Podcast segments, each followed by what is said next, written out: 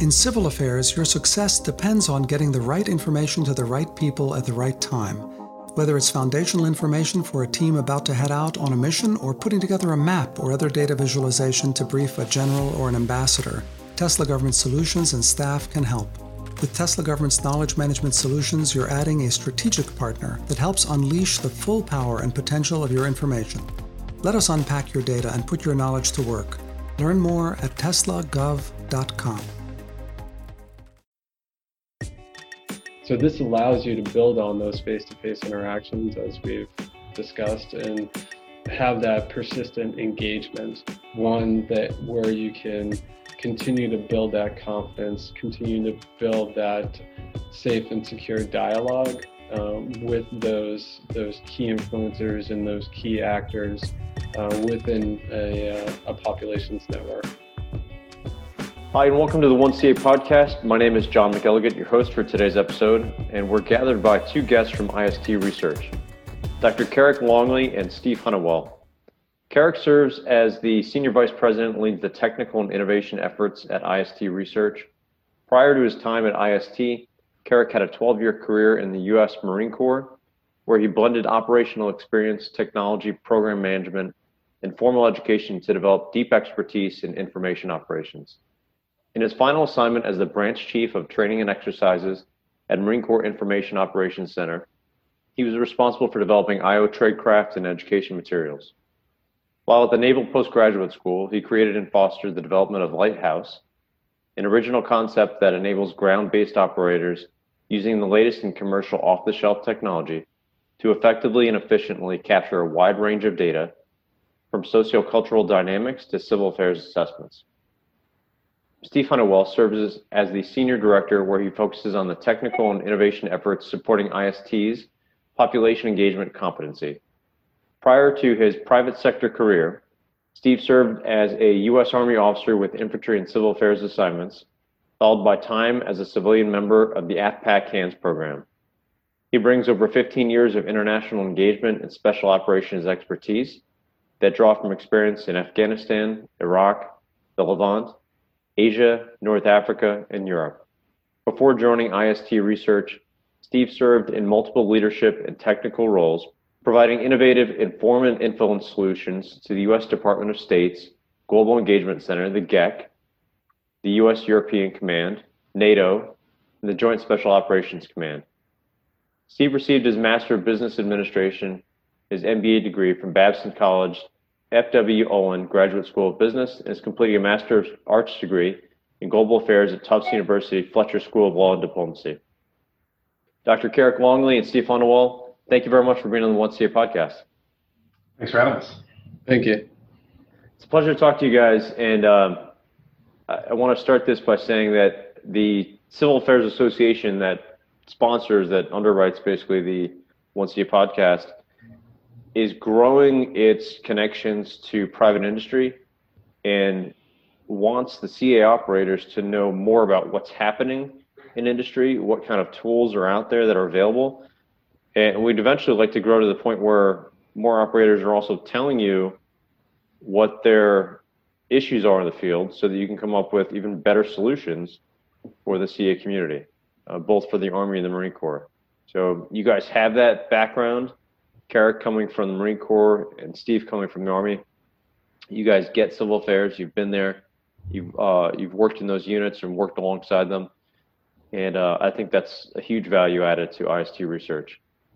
And I wanted to start this conversation by framing for listeners what IST research is all about. So, uh, for either of you, if you could please tell listeners more about IST and what services do you provide and, and where are they?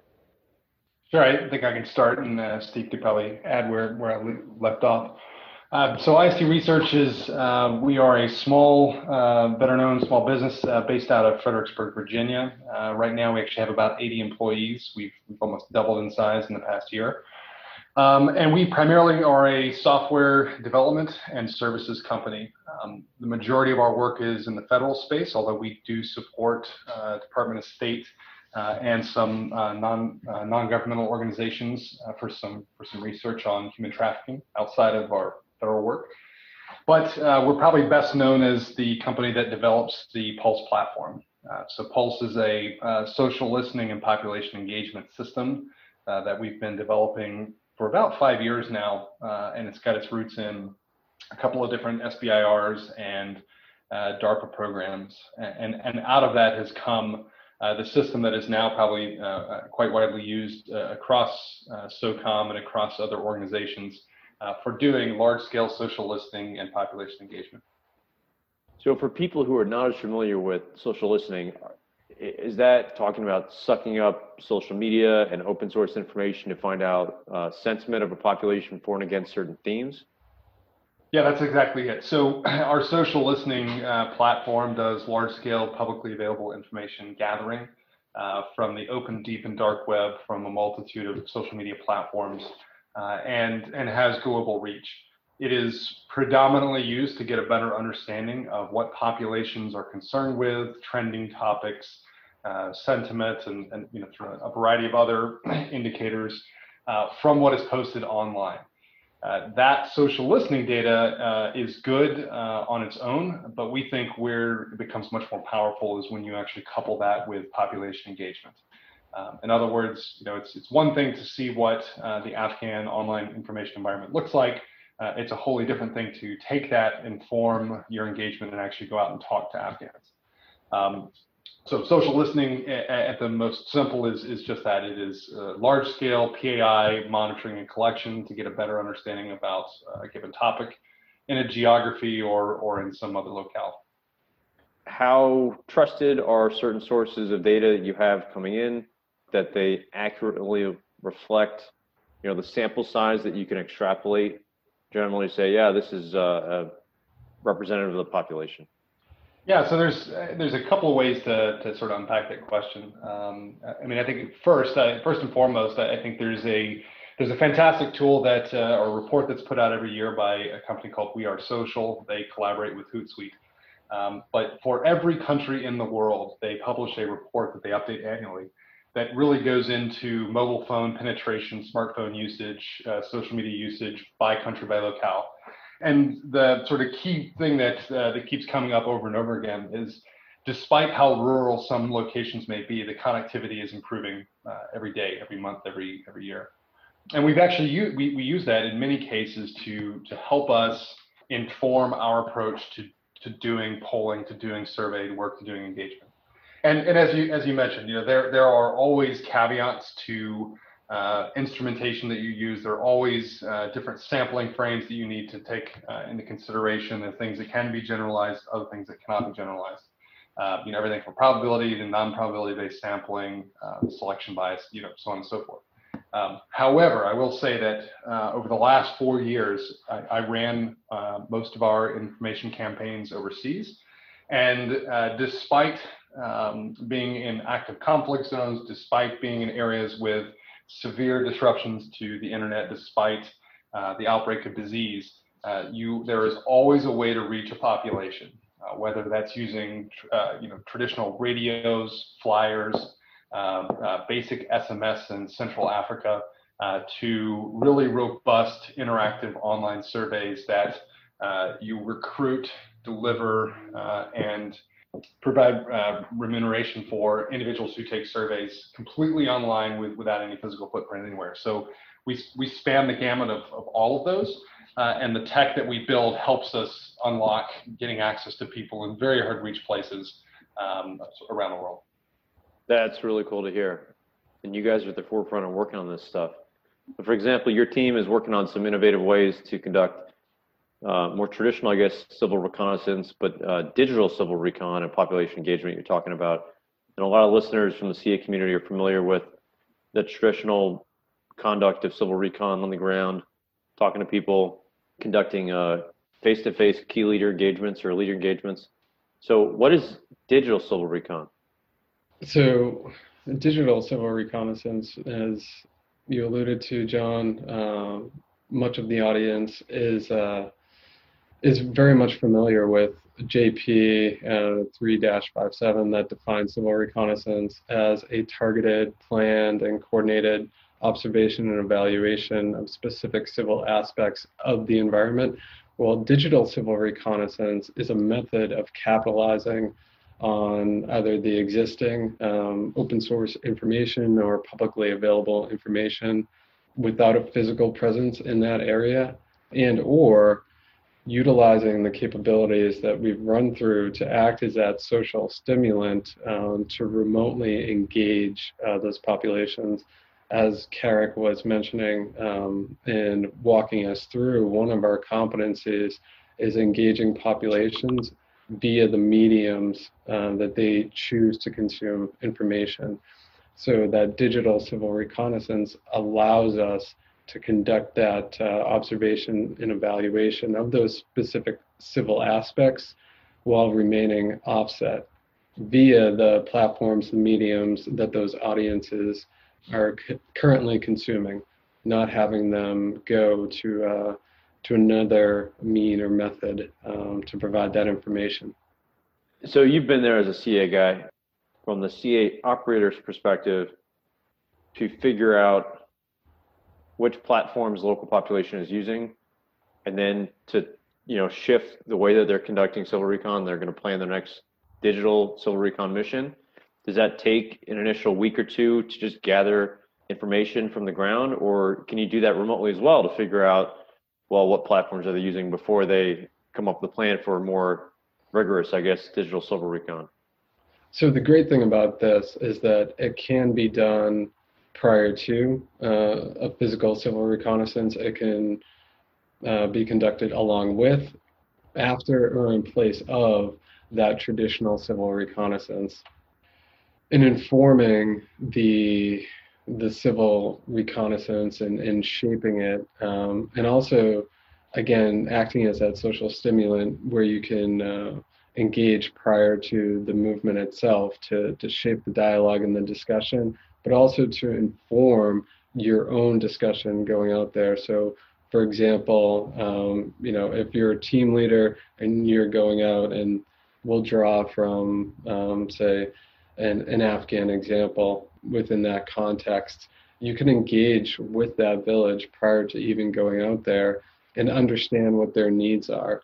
Um, this would then better shape your questions during the the civil reconnaissance itself and then you could follow up that engagement and keep it persistent in terms of you know following up with either the uh, the elders, uh, the government officials, really those those key actors and influencers that you had previously targeted. So not only are you conducting that face to face, but you're augmenting it and amplifying it with the ability to maintain a persistent conversation that you can then build upon.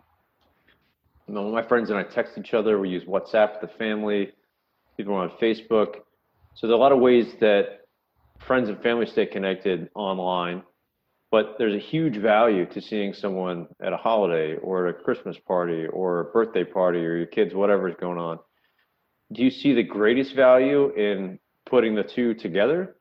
Or yeah, how, how do you stack them in terms of digital recon and like a percentage of your time and effort in civil affairs as an operator? How much digital recon should you be doing compared to the in-person stuff? And how do you sort of weight the values of remote or digital civil recon compared to you know press in the flesh and, and finding out who's who in the zoo by seeing them and taking photos? So I think there's a there's the the question really is one of scale. Um, there's you know there's in no way do I think remote engagement, remote reconnaissance, digital reconnaissance will completely obviate the need to do in-person work. That will always be a requirement. However, um, there there we have there's ample evidence and we've got a lot of experience doing large-scale digital reconnaissance um, where you simply cannot achieve that scale with people. And so, you know, if I had to look at this at a, if I had to give you some made up percentage, I would say probably be something like 80 20. Uh, you know, 80% of your time, I'll stick with the Pareto principle here, 80% of your time is going to be spent or should be spent, I think, doing re- digital reconnaissance and 20% doing the, the in person. And, and it's probably even less.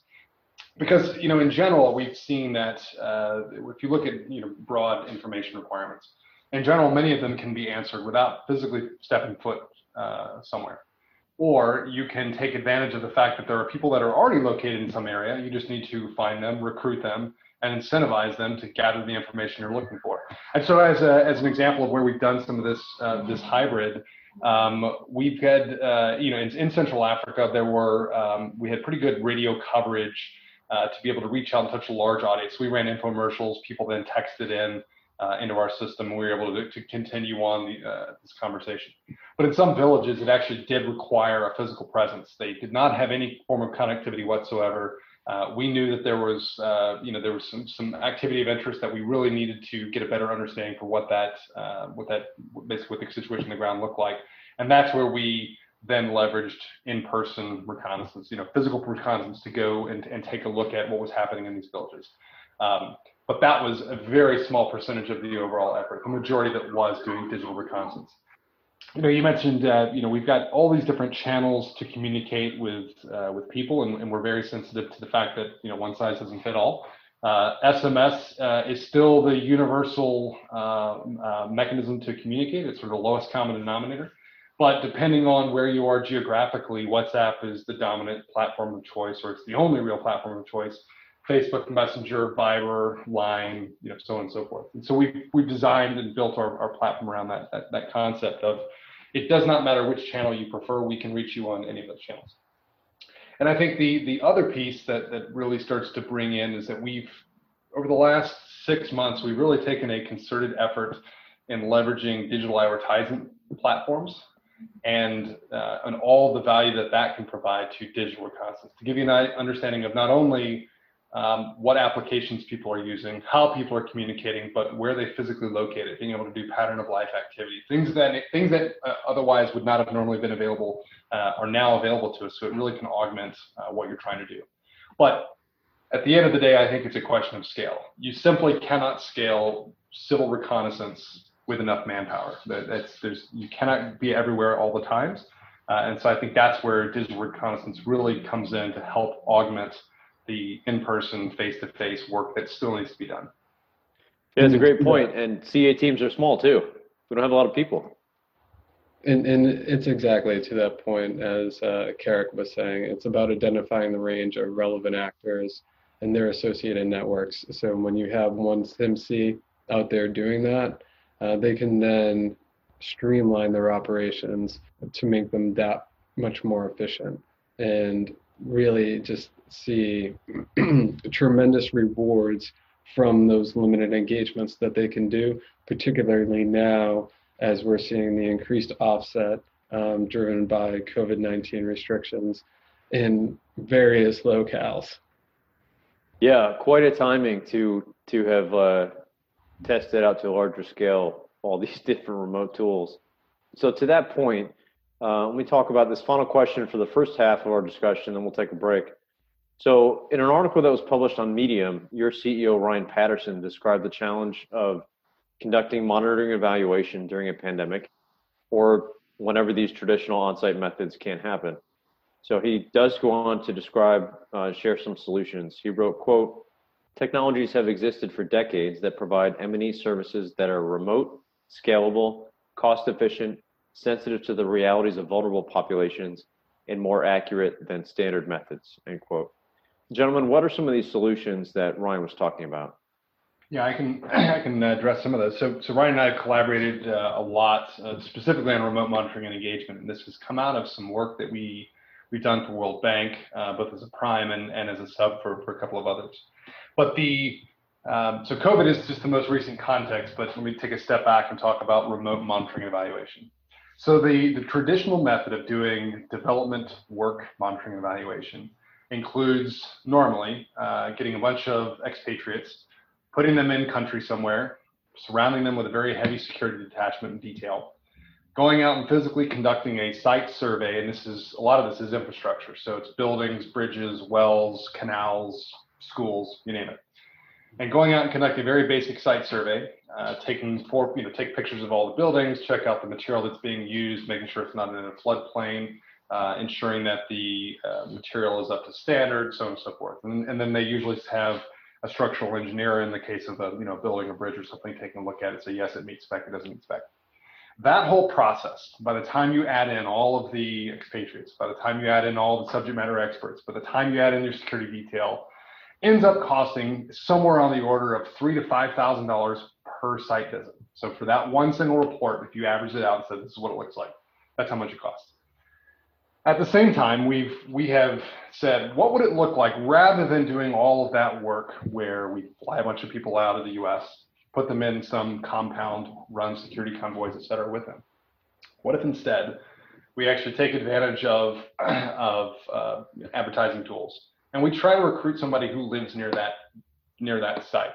Now they don't need to be a structural engineer, but all they need to be is somebody that has access to a smartphone and that can read and write and by the nature of the fact that we're running, as an example, a targeted ad in some village, and that targeted ad is being run on us and through in-app uh, banner ads on smartphones, I know right off the bat that one, they can read, two, they have a smartphone. So it's already met two of the requirements that I need for somebody to actually go and do work. And then the next piece is, well, now that they've seen my ad, they've clicked on it and said, look, I'm going to pay you money. Uh, by the way, all of which can be done completely remotely. We can transfer money uh, in any sort of form uh, through a variety of mechanisms. And now I have somebody who lives near that hypothetical bridge, and I say, I want you to go out and take pictures. You know, take pictures, walk along this path, fill out a few pieces of information, and hit send. And we've actually done this uh, specifically in Afghanistan in three different locations. That one was heavily urbanized, one was very remote, one was sort of in between. And we went through a series of, of recruitment steps where, from advertisement to initial onboarding to some initial tasking and validation of those tasks to the actual, uh, okay, go do a site survey.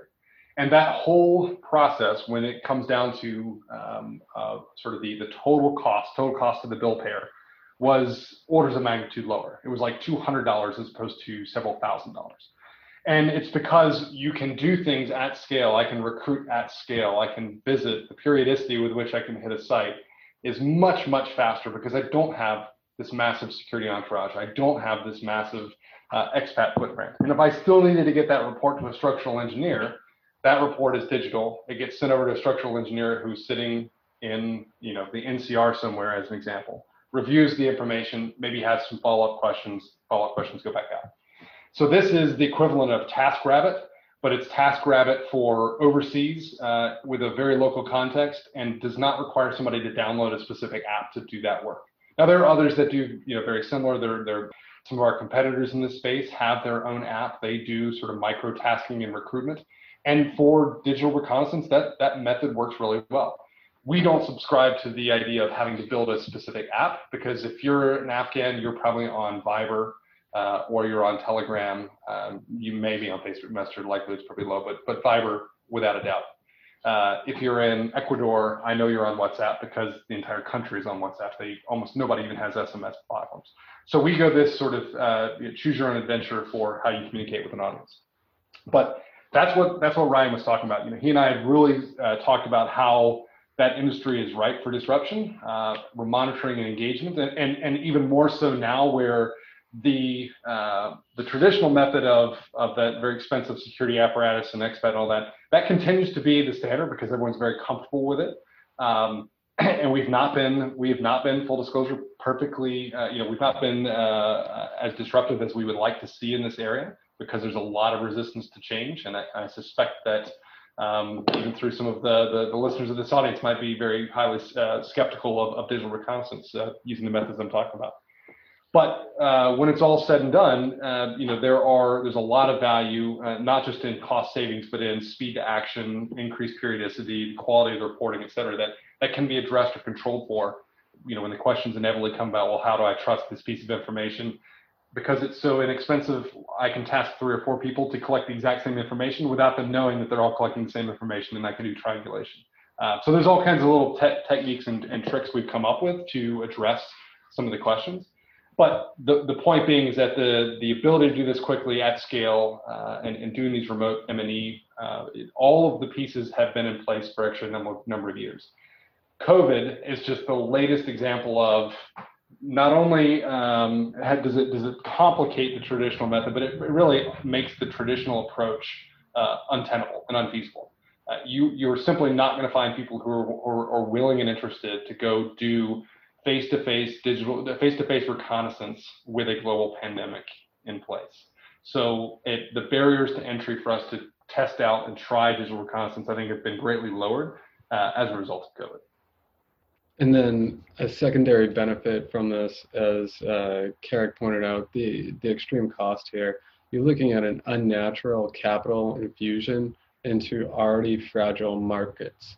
And um, as we've all experienced working in some of these uh, conflict zones and these uh, emerging markets and fragile states, any introduction like that of additional capital uh, in addition to people just furthers uh, the illicit economy and, and furthers the uh, and draws out the uh, underlying um, issues driving the conflict.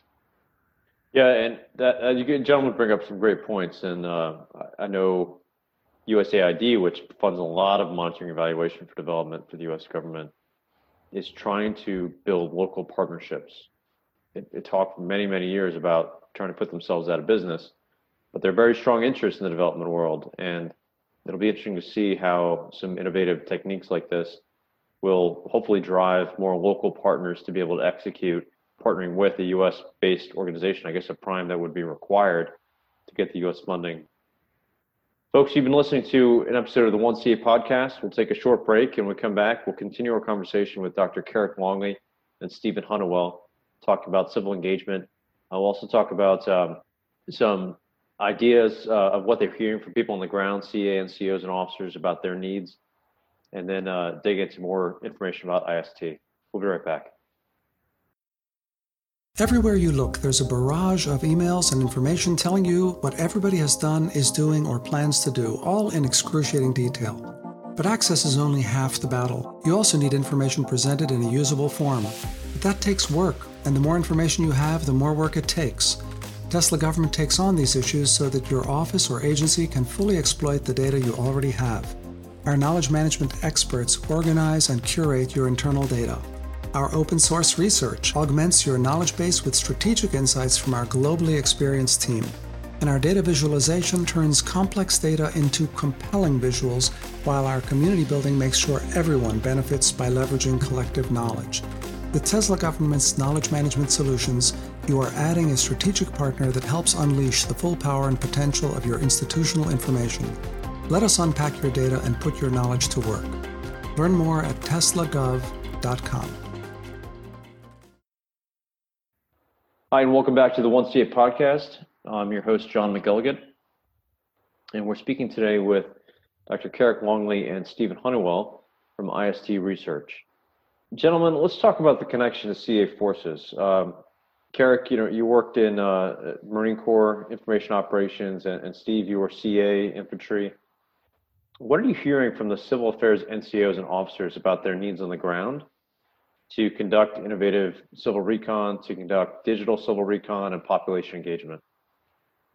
So, uh, with respect to what we're currently hearing from uh, the CA community right now, I mean, obviously the, the first one is COVID-19 and the the need to conduct uh, these offset engagements.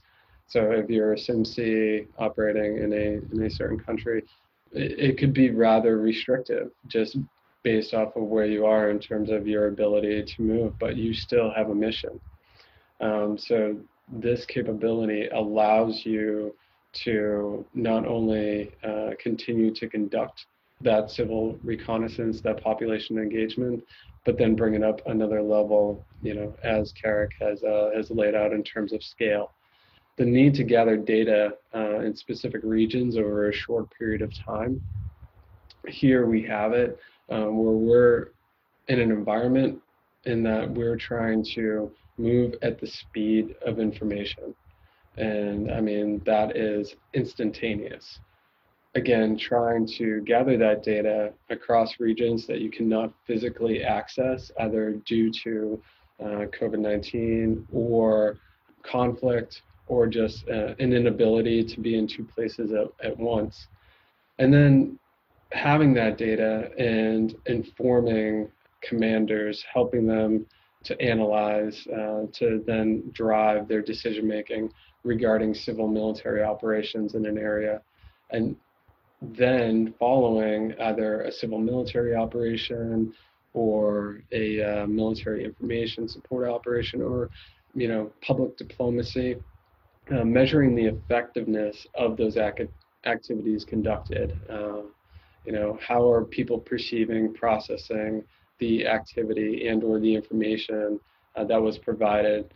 Uh, and then as we enter this new continuum of conflict, the need to quickly identify and address vulnerabilities that weaken a specific population, and then how are our adversaries exploiting uh, those vulnerabilities? Where can we can we counteract those?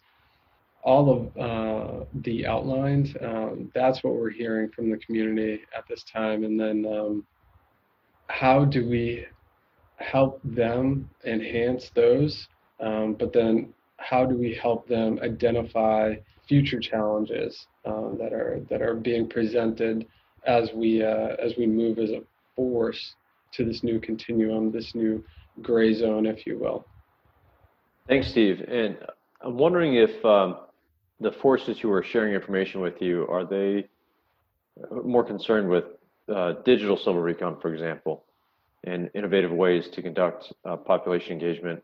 Are they coming from EUCOM, Indo-PACOM, like more concerned with countries around Russia and China, or or are they coming from AFRICOM, where they may have more remote populations in some countries, hard to reach, and they and that's what's driving the need or their desire to have innovative tools for digital civil recon, for example.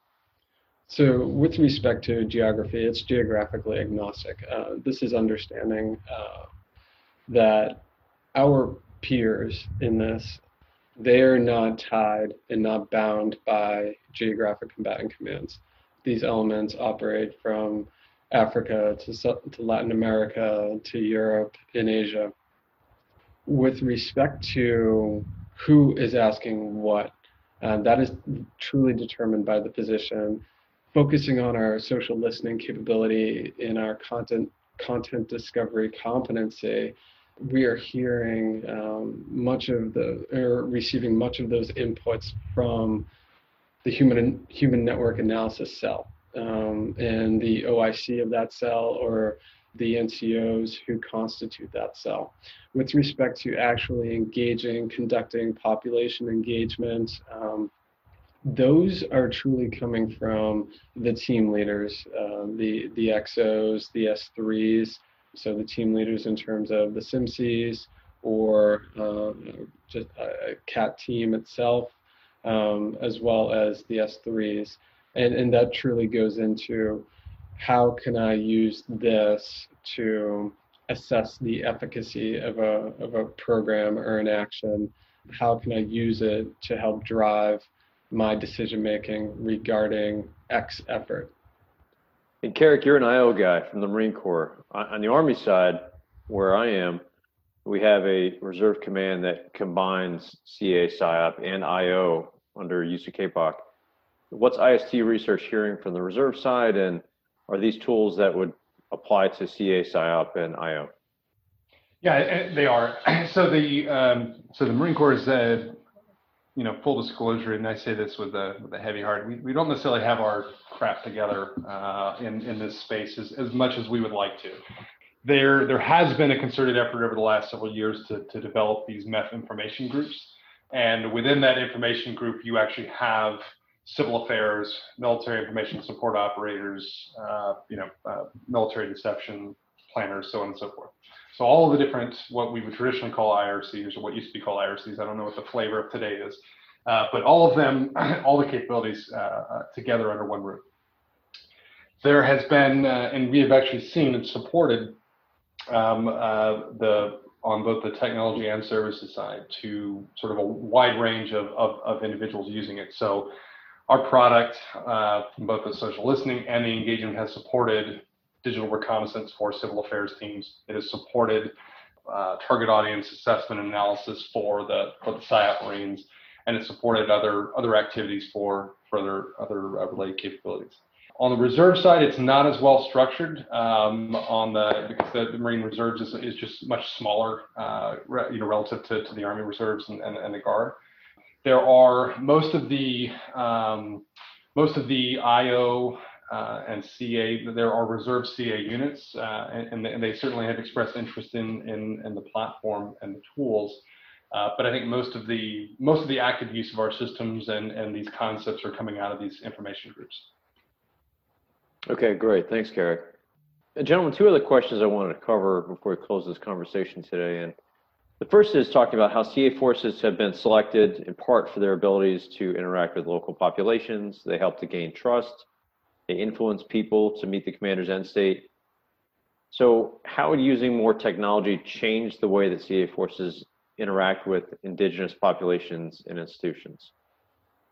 Quite simply, is that it just provides another medium by which they're able to engage and further that conversation to, to make it enduring, one that is not location or time bound. Previously, interactions were limited to when you had the physical means to engage or uh, get your movement approved.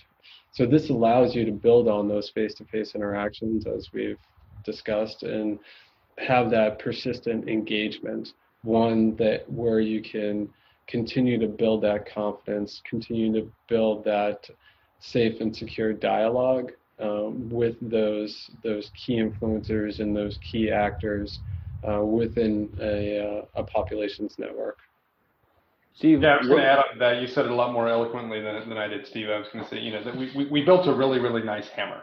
Uh, that does not mean that uh, you can go out and build a house if you're not a carpenter. So the, the basic skills still need to be in place.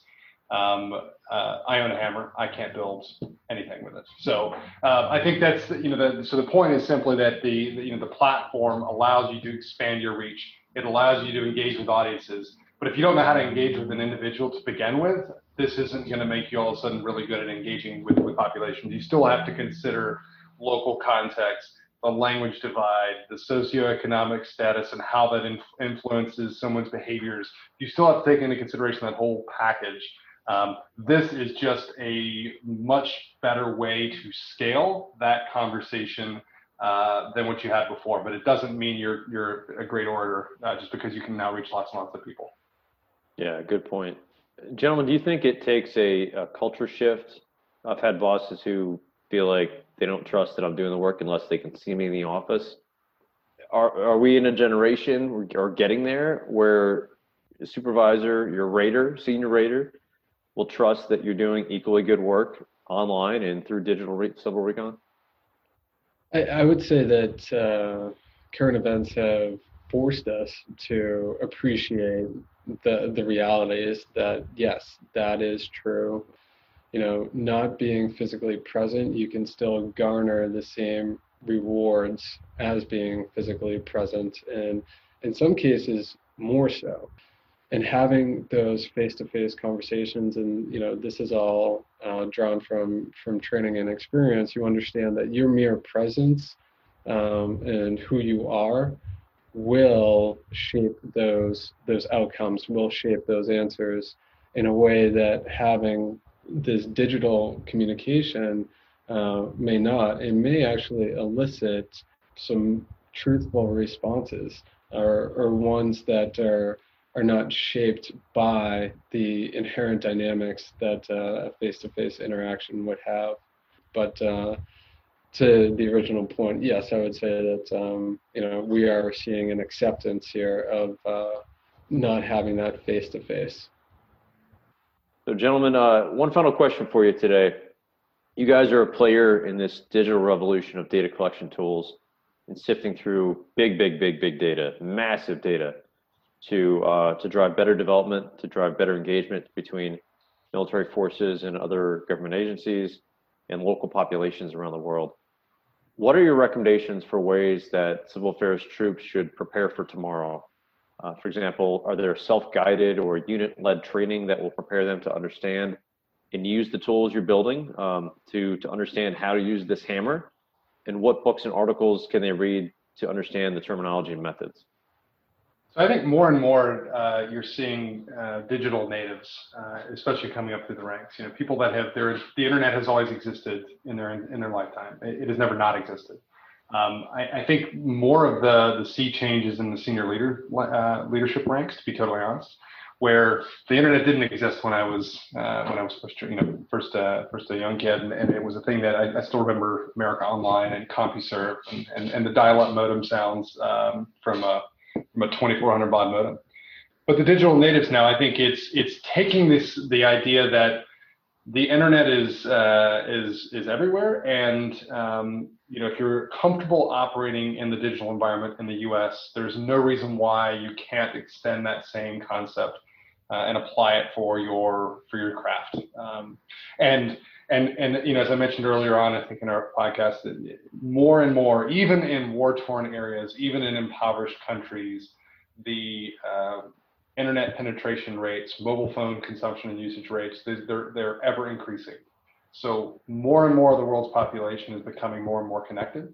So if you are comfortable, if you're either a digital native or you're not not a native, but are, are, are certainly comfortable operating that environment, the more you can take the ideas of being able to reach out and communicate, the more you interact with those online, uh, the more you understand the different communications channels that are available to you, the different techniques and methods of being able to reach out and touch someone I think that makes you, will, will uh, you know, bringing those that those ideas along will, will make you more successful in the end. Steve. So, just recommendations. Uh, I mean, self-guided unit-led uh, training. I I don't have any there because uh, I believe you know CA.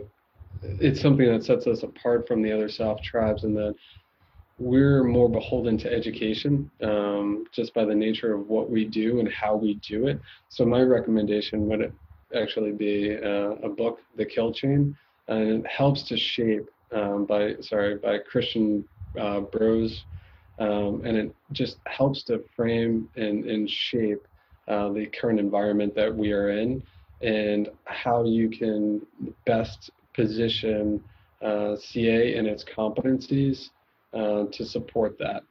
Uh, and then just a, an article that really gets down into more the operational and tactical, how things are changing and can be used to, to possibly guide how operators would, would shape some of this uh, engagement, whether it's digital civil reconnaissance or social listening, uh, is entitled Belarus has torn up the protest rulebook. Everyone should listen.